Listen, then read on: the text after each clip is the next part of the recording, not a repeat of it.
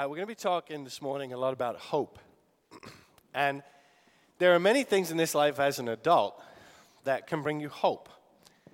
But I can assuredly tell you that there are nowhere near as many things that bring you hope as there are that bring hope to a four year old. I think the older we get, the more cynical we get. And I know, you know, you guys over here in the States, you can do cynicism. But I, do not, I don't claim much for my nation, but I do, I do claim that in the United Kingdom, when it comes to cynicism, we leave everybody else behind. This is, this is, this is going to be a bit macabre, and I apologize for this in advance, but this is honestly true. My father used to tell me, Michael, the light at the end of the tunnel is an oncoming train. I wish I was making that up. but four year olds just don't see the world like that. You know? There's so many things that can give them hope. They're hopeful creatures by nature.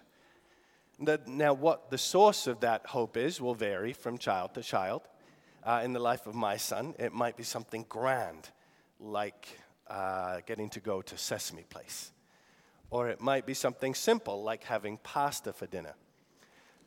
But whatever it is, it's something that brings hope into his world. The, the flip side of this, though, is that in the life of a four year old, it is much, much harder to deal with the concept of hope deferred. It's amazing the difference that you will receive in response between the following two statements We're having pasta for dinner tonight. Well, we are having pasta for dinner tomorrow. No! Not tomorrow! I'm never to eat again!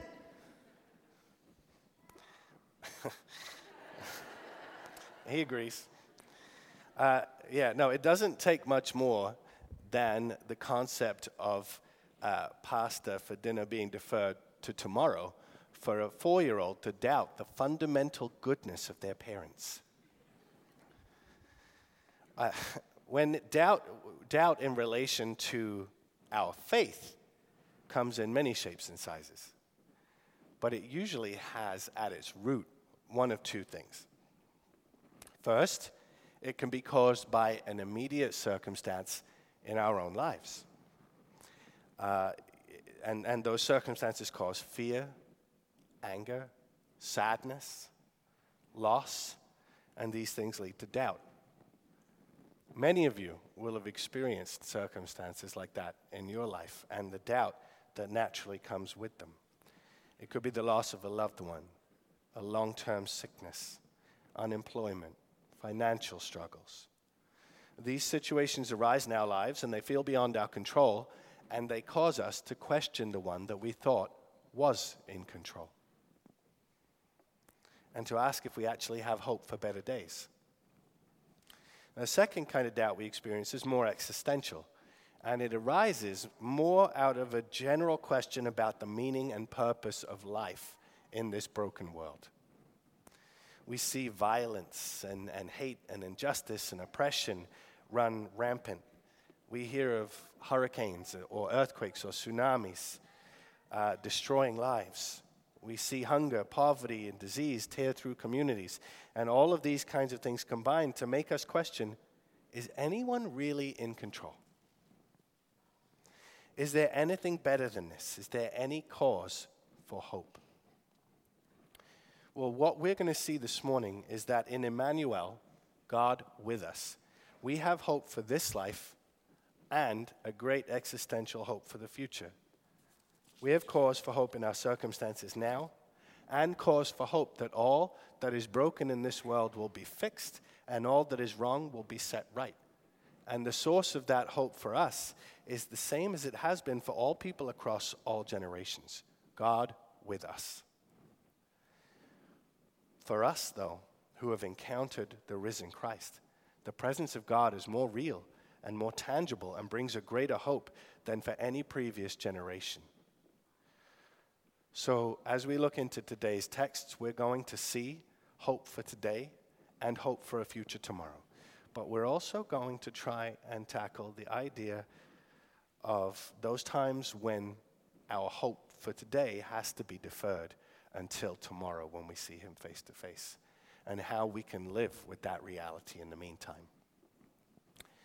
So let's start uh, actually in our Old Testament text for the day in Isaiah 7. So we typically just read the, the one verse there, verse 14, um, but there's actually a whole lot behind that verse, a whole lot going on in that story that we're going to look at a little bit.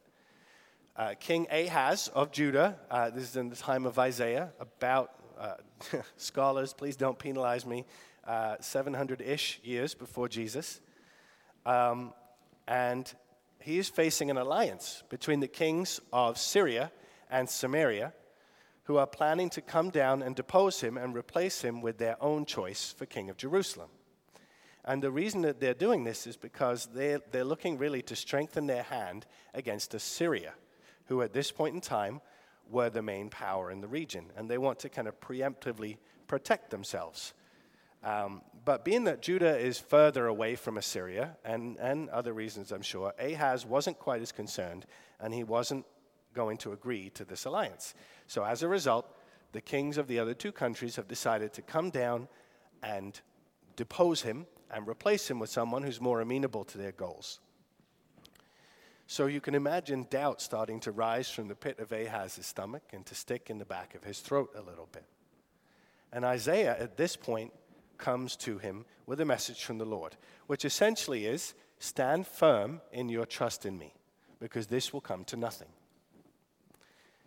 Uh, going further, he reveals that in not too many years, the northern kingdom of Israel, which is one of the aggressors against them, is going to be uh, scattered and abandoned. And so Ahaz has nothing to fear if he simply places his trust in God. And then God goes one step further and offers him a sign. And Ahaz initially refuses, thinking that it's not right to test God and he doesn't want to get in trouble. Maybe it's a trick question. Um, but God goes ahead and offers him a sign anyway, saying, Behold, the virgin will conceive and bear a son, and you shall call his name Emmanuel, which means God is with us.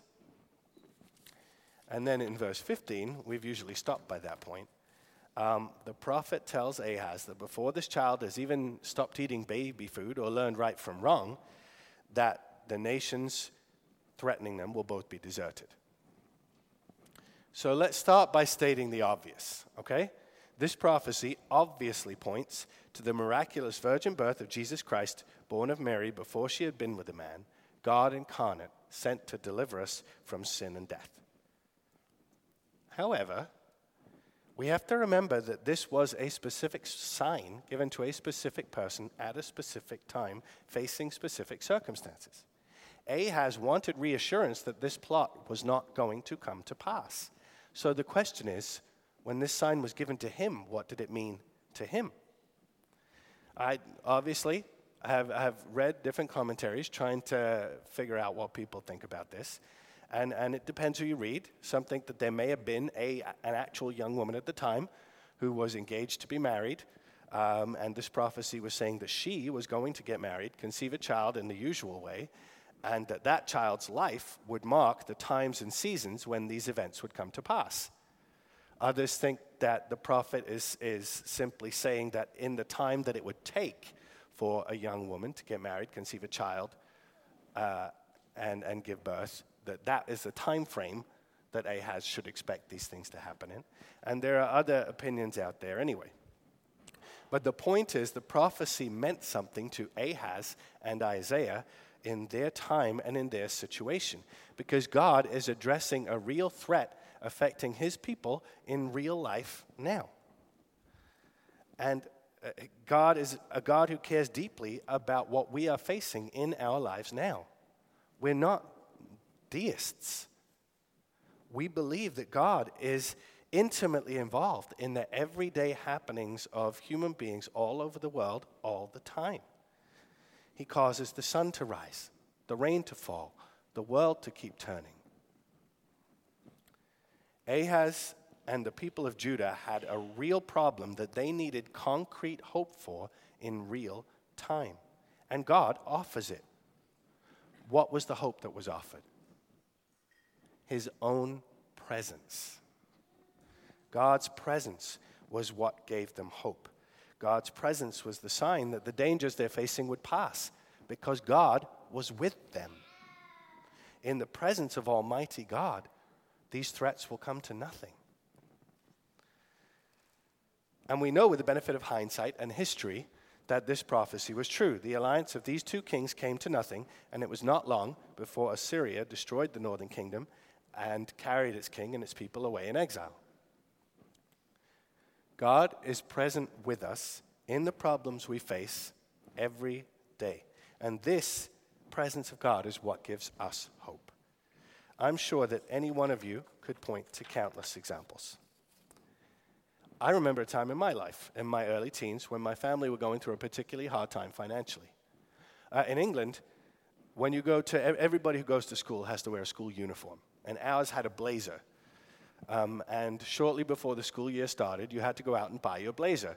And then the first thing that would happen on the first day of school is everyone would gather together and compare their blazers and say where they got them and how much it cost.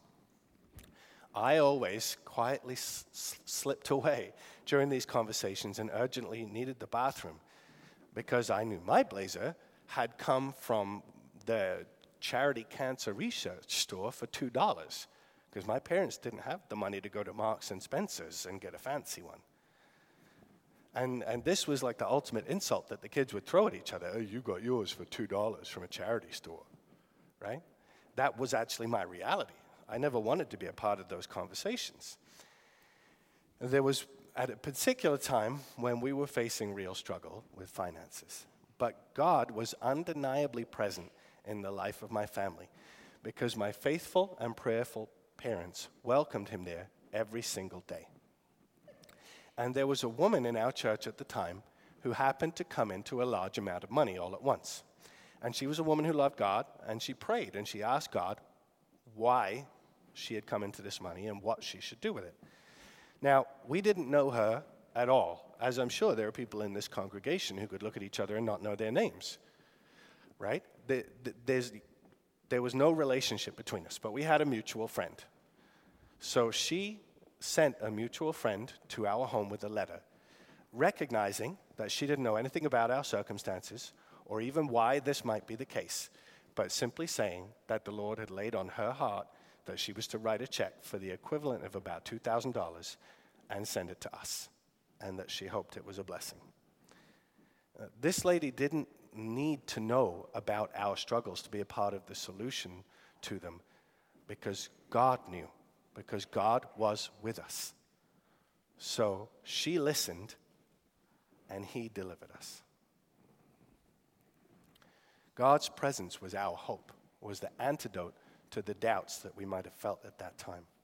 And we can get so focused on the existential hope that we have in Christ that we can forget that He cares about the here and now, and He wants us to trust Him with it. He wants to be welcomed into the details of our lives every day, to be present with us and to be trusted by us. So, where in your life today do you need hope? I don't know whether for you it's financial struggles or unemployment or long running health issues, or maybe you feel like you're alone. The hope that you have in Christ is not just for the future. God is present with you in that situation right now, and His presence is your hope. Trust Him with that situation. Bring Him your fears, bring Him your doubts, and most importantly, bring Him the things that you hope for. Having said all this, prophecy is complicated, and it often has more than one event in view being comprised of both a near fulfillment and a far one. With regard to Isaiah 7:14, the sign given to Ahaz symbolized God's continuing presence with his people and his intention to deliver them from their immediate political enemies. But God, as usual, had a bigger plan in mind. A child would be born, and not at all in the usual way, but born of a virgin who had not known a man at the time of conception. And this child would literally be Emmanuel the presence of God with his people. And he had come not just to deliver them, but everyone. And not just from Syria and Samaria, but from the greater enemies of sin and death. So as we turn to look at Luke 1, this is the great future hope that comes into view. So we're fast forwarding now, again, roughly 700 years from the time of Ahaz. And there is another young woman betrothed to be married whose pregnancy is going to make headlines. Mary is visited by the angel Gabriel, who shares the news with her that she will have a child, which, in and of itself, for her, that would have been a fairly shocking moment, given that she was unmarried and hadn't been with anyone. But as the angel goes on to explain, this is no ordinary child. To, to use Gabriel's words, the child will grow to be great and will be called the Son of the Most High. The Lord will be with him and give him the throne of his father David, and he will reign over the house of Jacob forever. And of his kingdom there will be no end. So, going back to the prophecy of Isaiah, the young unmarried woman who has not yet lain with a man will conceive a son who himself will be the proof that God is with his people. Now, in this time, in, in the first century AD, God's people had endured 400 long years of stone cold silence since the last prophet spoke. And then Gabriel came to Mary, and the hope that he brought with him from the heavens was deafening, even when compared to the history of mighty deeds that God had done among them in the past. God himself was coming to dwell among them. So, regardless, really, of whether there was a more immediate, tangible fulfillment of this prophecy in the time of Isaiah and Ahaz, we see in Jesus the ultimate and greater fulfillment of this word from the Lord. Whatever young woman this may or may not have been pointing Ahaz to at the time that the prophecy was made, Mary's pregnancy is the greater fulfillment because she was genuinely a virgin at the time of conception. Whatever child this may or may not have been pointing to in Ahaz's time, uh, as a sign of God's continuing presence with his people. Jesus is the greater fulfillment, the greater Emmanuel, because he was literally the presence of God in human flesh among the people. The sign given to Ahaz that he will be delivered from the threat of his political enemies pales compared to the sign that Jesus comes to bring the deliverance of God of all people from the ultimate enemies of sin and death, and to usher in a kingdom that would be everlasting, where there would be peace and the presence of God and no more war. In the moment when Gabriel comes to visit Mary and announces the birth of the one true Emmanuel, God moves to address the foundational and critical needs of the human race for freedom from sin, from death, and Satan, and eternal life in a heavenly kingdom where all wrongs are righted. God's people at the time of Mary were under Roman occupation. They were longing for deliverance from Rome. But this was not the deliverance that God had in mind for them. It was much bigger and grander and further reaching. Sin had had a catastrophic effect on humanity and on the world around us. We see throughout history, let alone in the Middle East in the time of Jesus, the human desire to dominate. The Roman Empire was close to its height at this point, but it was just the latest in a long line of empires stretching back through the Greeks and the Persians and the Babylonians and the Assyrians.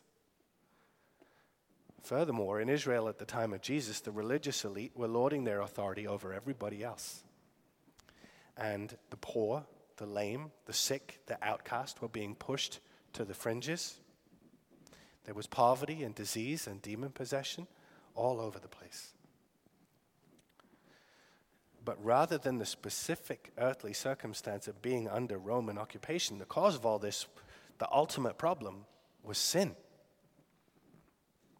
Sin had destroyed everything. It destroyed humanity's relationship with God, with each other, and even with creation all around them. Everything was broken, and they were seeing the effects of this everywhere. The birth of Jesus Christ, Emmanuel, was God's response to this catastrophic problem. God's own presence coming among his people. And in the life of Jesus, pointing to this great future hope of a kingdom free of such things, you see hope bursting out into people's lives now, everywhere. Diseases are cured, the lame walk, the blind see, demons are driven out. The outcasts are welcome in. Those who are seeking to dominate are called to account. And these deliverances in the lives of people now, here and now, everywhere, not only did they change those people's lives today, but they also pointed forward to a time when all such things would be done away with. So, after this long line of oppressive human empires, a new kingdom was rising, brought by someone who wasn't seeking to dominate, but was seeking to serve. One that was going to flip things upside down and put the first last and the last first. Sin was going to be dealt with decisively, and a hope filled tomorrow was going to be offered to any and all who put their trust in Emmanuel, God with us. However, the promise of a hope filled tomorrow in the upside down kingdom of God doesn't change the continuing brokenness of this world now. Not yet. And it isn't just in human behavior that you see the effects of sin. Paul says in Romans 8 that even creation itself is subject to bondage and corruption and is groaning while it waits for its redemption. Thankfully, Jesus Christ wasn't incarnated among us simply for the sake of the individual salvation of anyone who trusts in him. Through Jesus, God's plan is to redeem all of creation and bring it under the lordship of Jesus Christ, so that on some glorious future tomorrow, all hopes will be fulfilled, the world will be remade, and the pain we've suffered in this life will be a thing of the past. As we look at the world around us in its profound brokenness, it can be really easy to get weighed down with doubt and to start to wonder is anybody really in control? Or is this whole thing just some cosmic accident? But if you look closely, you can see Jesus' kingdom breaking out everywhere in the world all around you, offering hope now and pointing to a greater future hope. You can see this in every answered prayer. You can see this in, in every story where God has miraculously financially provided. Every story of, of a tumor that disappeared on a scan. You can see it in every story of answered prayer. Because we know that God does answer those prayers. He did for Ahaz. But the hope we have is multi layered.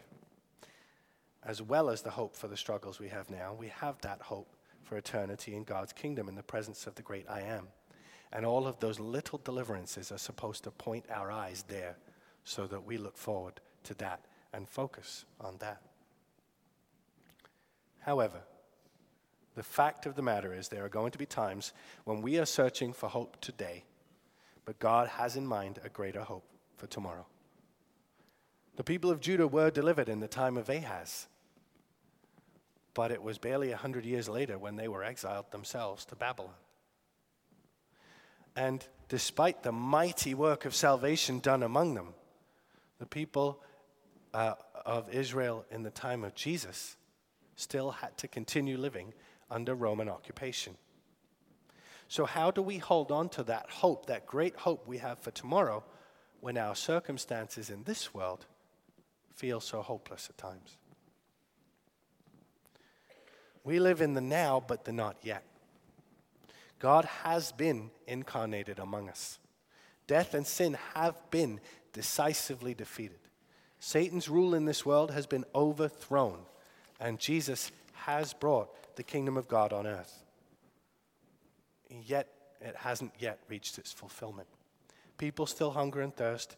Disease still ravages our bodies. The world still groans under the weight of hurricanes and earthquakes, and the strong still seek to oppress and dominate the weak. So while we're in this in between stage, it's unfortunately true that some of what we hope for today will have to be deferred until tomorrow. We will live with a certain amount of grief and brokenness in this life now, while we look forward with hope to the day Jesus comes back and sets everything right once and for all. Sometimes the hope that we look forward to will even feel a little dim and distant compared with the suffering we face now. So, I want to look at just a few very practical things that we can do to hold on to that future hope when facing our present brokenness.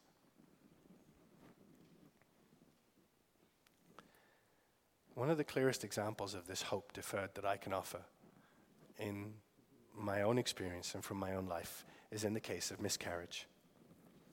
Katie and I tried for six years to have a child before Asher was born. And in the process, we experienced multiple miscarriages. Now, believing as we do in Jesus Christ, our Savior, and His eternal kingdom, we have hope that we will one day see those children again. But that hope sometimes feels far away when compared with the hollow feeling I feel inside me when I look around and know that those children are not here now. I prayed in the days and weeks after those losses, and I often felt that I was just talking to the ceiling and that there was no one above the ceiling that was hearing anything I was saying.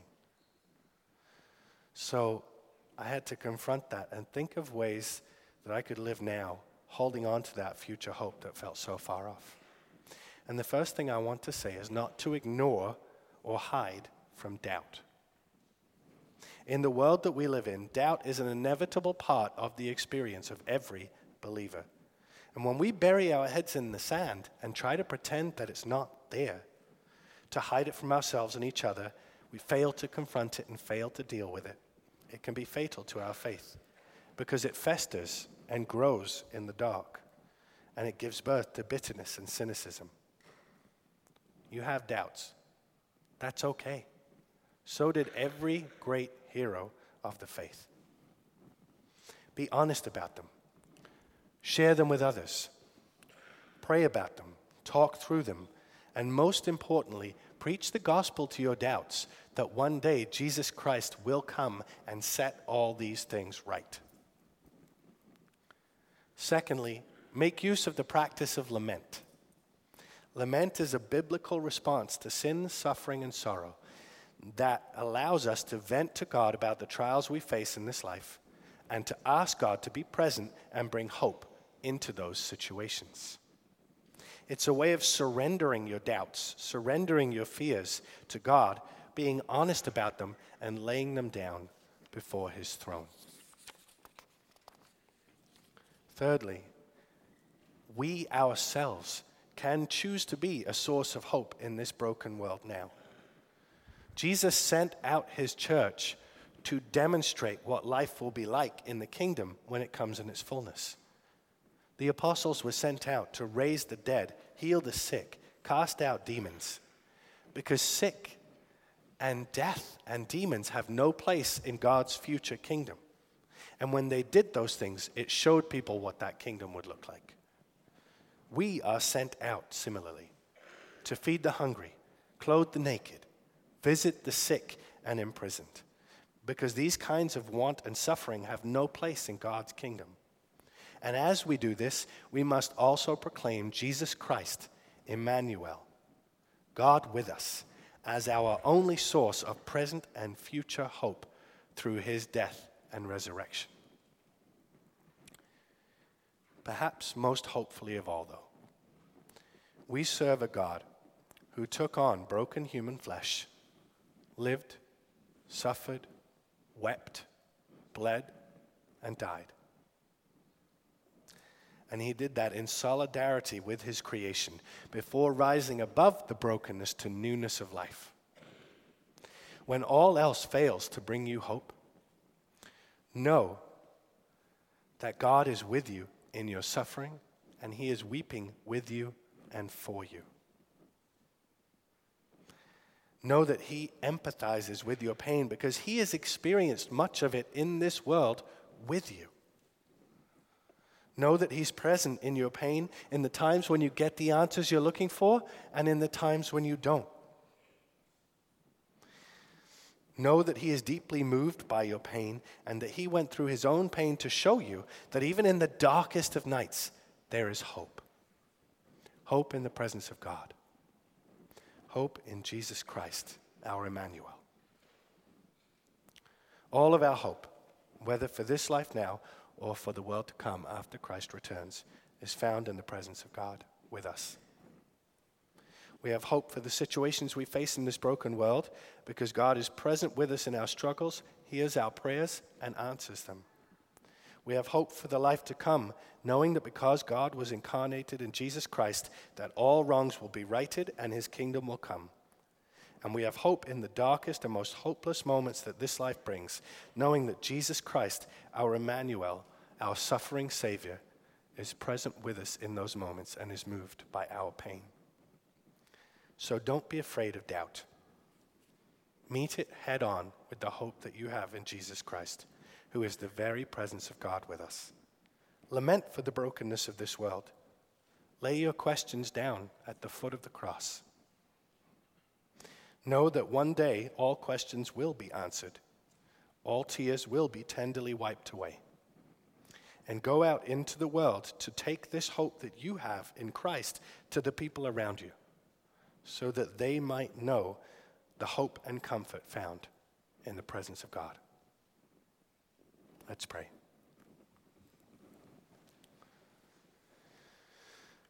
Father, thank you for your goodness. Thank you that Jesus died and rose again to save us from our sins and to offer us this great future hope. But thank you that we know that you are present with us in our lives now, weeping with us in our pain, answering our prayers, and pointing us forward to the future kingdom. I pray that you would help each one of us to be people who point others forward to that same kingdom and to the hope they have in Christ. In his name we pray. Amen.